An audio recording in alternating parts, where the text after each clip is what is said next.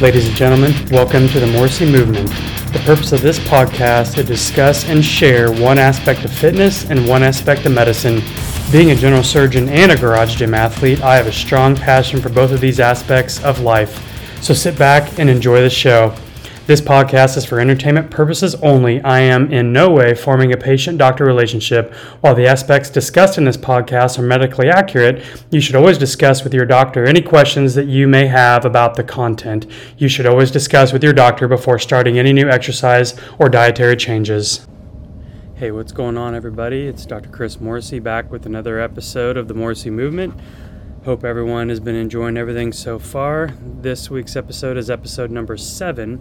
Um, so, what we're going to be discussing today, I'm kind of just this topic sort of overlaps medicine and fitness, so I'm just going to be focusing on one thing today, which is going to be heart rate zones.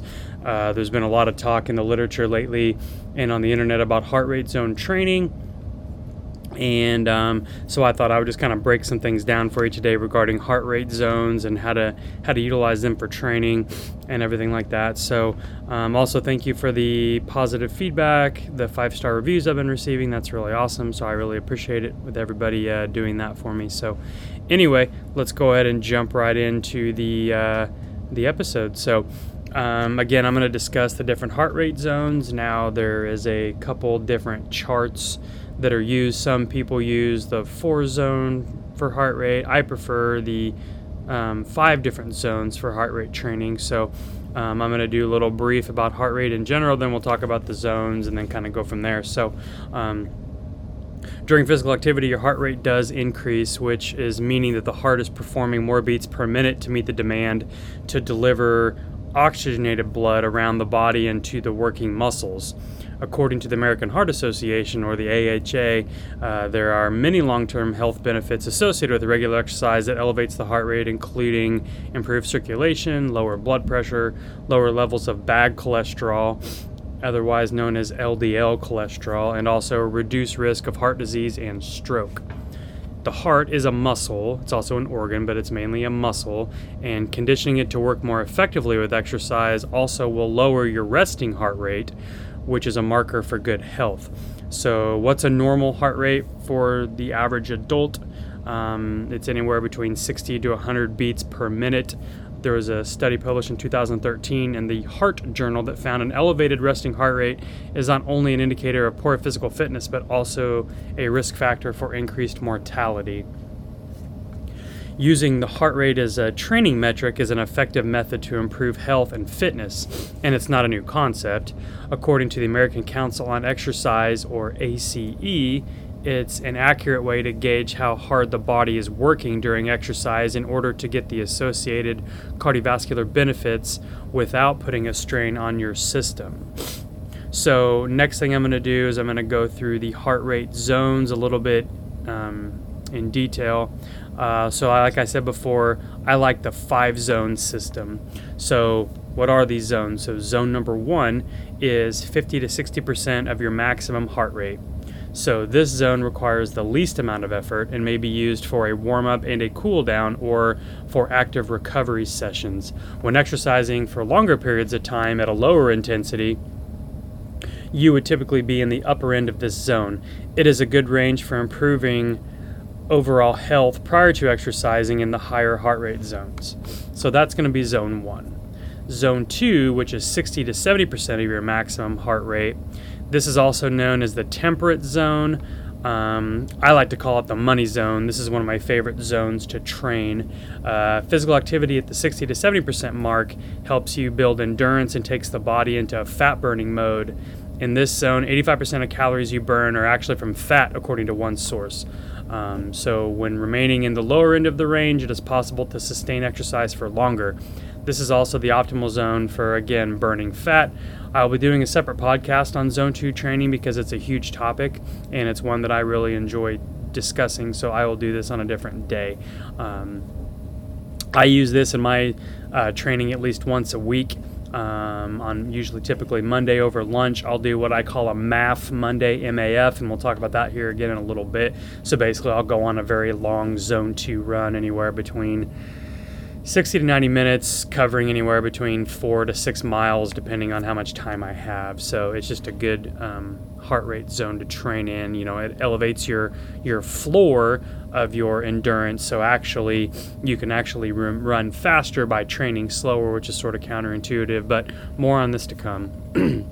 zone three is 70 to 80 percent of your heart rate. This is the optimum zone for improving fitness and building muscle strength Exercise at 70 to 80% of your maximum heart rate is aerobic still, meaning the body is using oxygen for fuel rather than any other energy source. Excuse me. If it is an effective heart rate zone for improving cardiorespiratory capacity, the ability to take in and deliver more oxygen around the body. So over time, this enables you to exercise for longer. Zone 4, which is going to be upper 80 to 90% of your maximum heart rate. This is going to be short, intense bursts of exercise and this is considered anaerobic exercise. So this is where the body uses glucose that's stored in the muscle for fuel rather than oxygen. So glucose is actually stored in a form called glycogen, so this has to get broken down into glucose, which is then used for fuel. Anaerobic exercise helps to be to build lean muscle mass, increases the body's resistance to lactic acid buildup, and also boosts metabolism and increases speed and power. According to the ACE, anaerobic training also enhances ex- excess post exercise oxygen consumption effect, meaning you continue to burn calories during the post exercise recovery period. Zone 5 will be the final zone. Um, this is actually 90% plus of your maximum heart rate. So, exercise drills in this zone are incredibly challenging and can only be sustained for up to a few minutes, if not seconds at a time. Elite athletes train in this zone to increase fast twitch muscle fibers, which develop speed. So, those are the five heart rate zones. Um, you know, there's different training protocols for doing to maximize these different zones depending on your goals. Um, you know, one you hear about a lot is, you know, CrossFit or the high intense um, exercise where they kind of typically hit zone four and zone five for um, repetitive days in a row. I feel this is somewhat detrimental to health, so you just have to balance it out with some lower zone training as well. So, so now that we've talked about the heart rate zones themselves, how do we determine what your heart rate zone or what your maximum heart rate is per se? So the oldest one that's been around the longest is um, a fairly simple calculation. You take 220 minus your age, and that'll give you your maximum heart rate in in a beats per minute. So then what you do is you multiply that number by the percentile to kind of figure out where your zones are. Um, I personally don't like this way. Um, I feel if you're completely brand new to exercise and you haven't exercised at all, you can use this to start with. But as you become more of a seasoned athlete, you should probably switch to a different one, which is one that I'm going to talk about in a minute. Um, as far as exercise in general, the government guidelines advise that all adults should have at least 150 minutes of moderate intense exercise or 75 minutes of vigorous intensity aerobic exercise per week, which actually is not really a whole lot. Um, there was an article in 2019 review that was published in the Department of Physiology and Cell Biology confirmed that challenging the heart with physical activity decreases cardiovascular risk factors and improves cardiovascular function by inducing changes in oxygen delivery, vasculature, peripheral tissue, and also inflammation. So, again, just, just giving a reason why you need to get up and start moving around and get some exercise in. So there's another formula that I personally like to use. Um, it is called the MAF, M-A-F. Um, it's called the MAF 180 formula. So this enables athletes to find their ideal maximum aerobic heart rate in which to base all aerobic training. When exceeded, this number indicates a rapid transition towards anaerobic work. So how do you figure this one out? This one takes a little bit more work to determine, but again, I still personally feel it is um, one of the better ways to determine this. So the MAF 180, which MAF stands for maximum aerobic function, um, you start with the number 180 and you subtract your age. And then there's a few categories that you can modify what your number is going to be. So, if you are recovering from a major illness such as heart disease, if you had a recent operation or a recent hospital stay, if you're doing some sort of rehab, um, if you're on a lot of regular medications, or if you're actually in chronic overtraining or burnout, you want to subtract an additional 10 from this number that you get. and next, the next criteria is if you're injured or if you've regressed or not improved in your training, such as poor um, aerobic function testing or competition. If you typically get more than two colds or influenza throughout the year, if you have really bad seasonal allergies or asthma, if you're overweight, or if you're in stage one or two of overtraining, or if you've been inconsistent with your training, um, subtract an additional five. So um, the next little criteria is if you've been training consistently at least four times a week for up to two years without any problems mentioned in the first two bullet points that I made, you just leave this number alone. You don't do anything. So it's just 180 minus your age, and that's what the number will be. And then if you've been training for more than two years without any problems and you've made some good progress, then you can add five to this number. Um, there's a few exemptions as well. The MAF 180 formula may need to be further individualized for athletes over the age of 65. For some, up to 10 beats may have to be added for those only in category D of the formula, which is the adding five if you've been training really well over the past few years.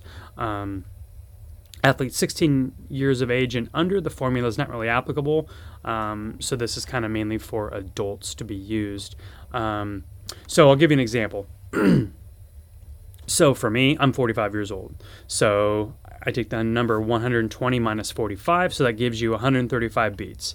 Um, I've actually been training for about four to five years now, so I haven't had any major hospitalizations. Okay, I did have COVID really bad back in October, but um, other than that, I've been fine. So I actually added five to my number. So my upper limit of my heart rate is going to be 140 to 141, and then um, once you get your upper limit, then you subtract 10 to 12 to give you your lower range of this. So this is going to be primarily calculating for your zone two training.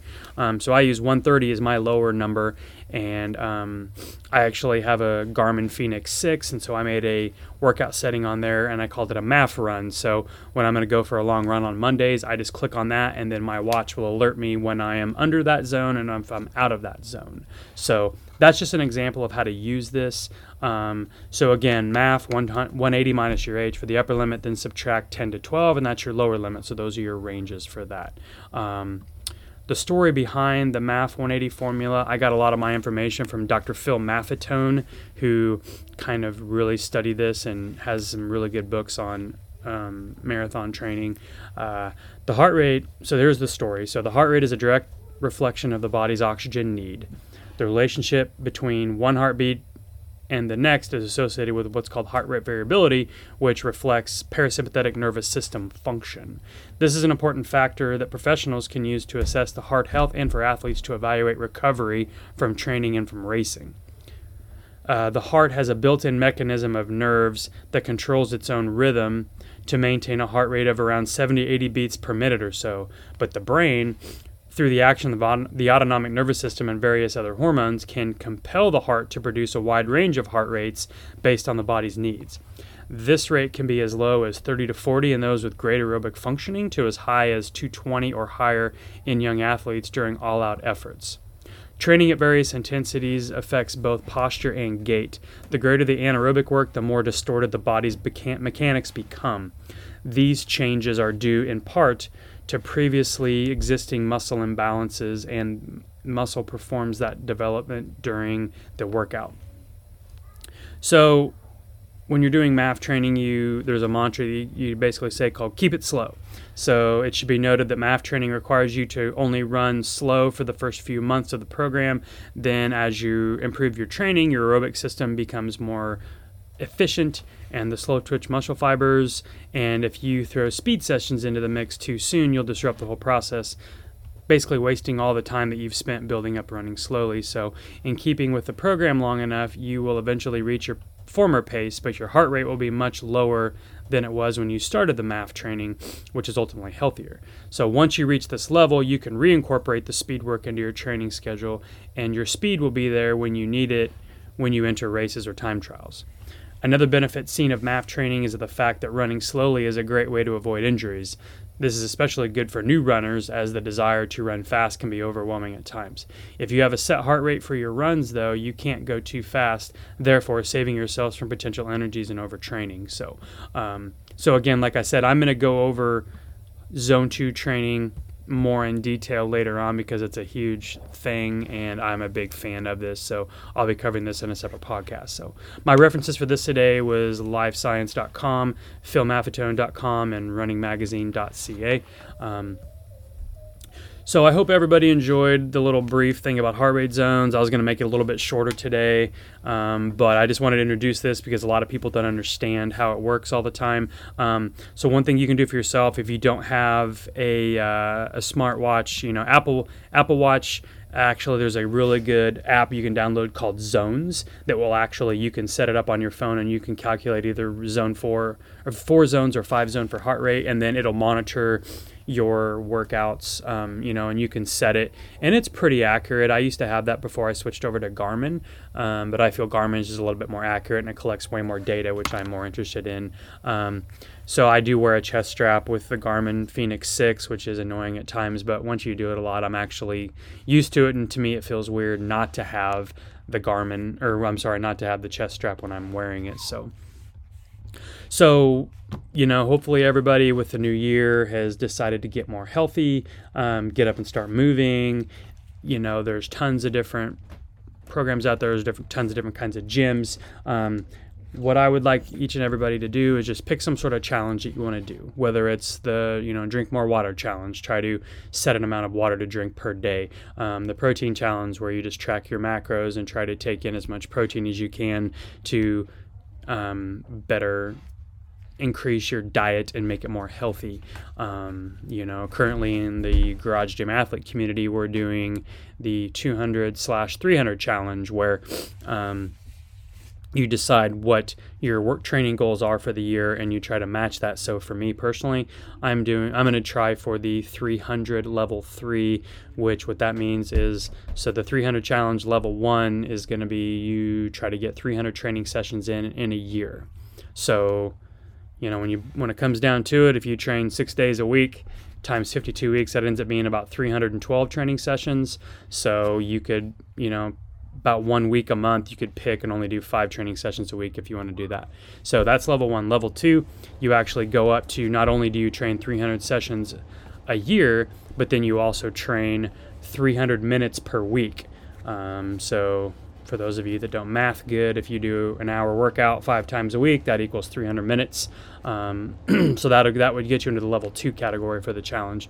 And then level three is you have to do 300 workouts in a year, plus 300 minutes a week, plus each and every workout that you do, you've got to burn at least 300 calories. So um, each level does increase in difficulty, um, but uh, it's a good challenge for people to try to do. I, like I said, I personally I'm going to try for level three if I can. Um, and again, wearing the Garmin, it tracks your calories and it does a really good job. So so far, week one, I've done well and I've made it. Um, I'm also going to do a um, another challenge within the Garage Gym Athlete community. Uh, there's one of the Meet Yourself Saturday workouts we do called the um, EO3 5K. So the EO3 5K is where you there's six rounds. So you run 800 meters, and then after the 800 meters, then you do three rounds of five push-ups, 10 setups, 15 air squats. So you do that three times, and you go out and run another 800 meters, and come back and do that. So you do that for a full six rounds. Once that's over, then you rest for three minutes, and then you run slash sprint 100 meters, and then you rest one minute, and you sprint 100 meters again, and that is the workout. So basically, you're doing a 5K, but you're breaking it up with calisthenics as well. So me and another guy in the community, Mark Bishop, um, he actually came up with the idea, and I jumped on the bandwagon with him. So I'm going to try to complete this every week with him, um, just to kind of give us a new challenge also to do throughout the week. So that'll be one of my workouts for the week is to do that. So um, you know, it, I think it's really important to people to set challenges and goals. You know, and it doesn't have to be crazy. Like I talked about last time about the all or none principle. You know, it doesn't have to be big. Just make it small. Start little. Make small changes and then move on to something larger. So before too long, you'll be crushing your goals, but um, don't try to change everything at once. Don't change diet. Don't chase, change sleep, exercise, water, caffeine, everything, because it'll just end up not working. So pick one thing, do it for a month, go on to something else. I think that's the best way to get everything done. So, anyway, thanks for listening. Hopefully, everybody enjoyed it. And again, please feel free to leave up to a five star review. I really appreciate it. That'll help reach more listeners. And also, if there's any topics that anybody would like to listen to, please feel free to email me at any time at themorrisseymovement.com. And I, I'm sorry, themorrisseymovement at gmail.com. And I would be more than happy to get those on the show and talk about them. You know, I keep coming up with more things, but it would be nice to hear some feedback from some listeners. So, all right, everybody, have a great week. And remember, movement is the best medicine.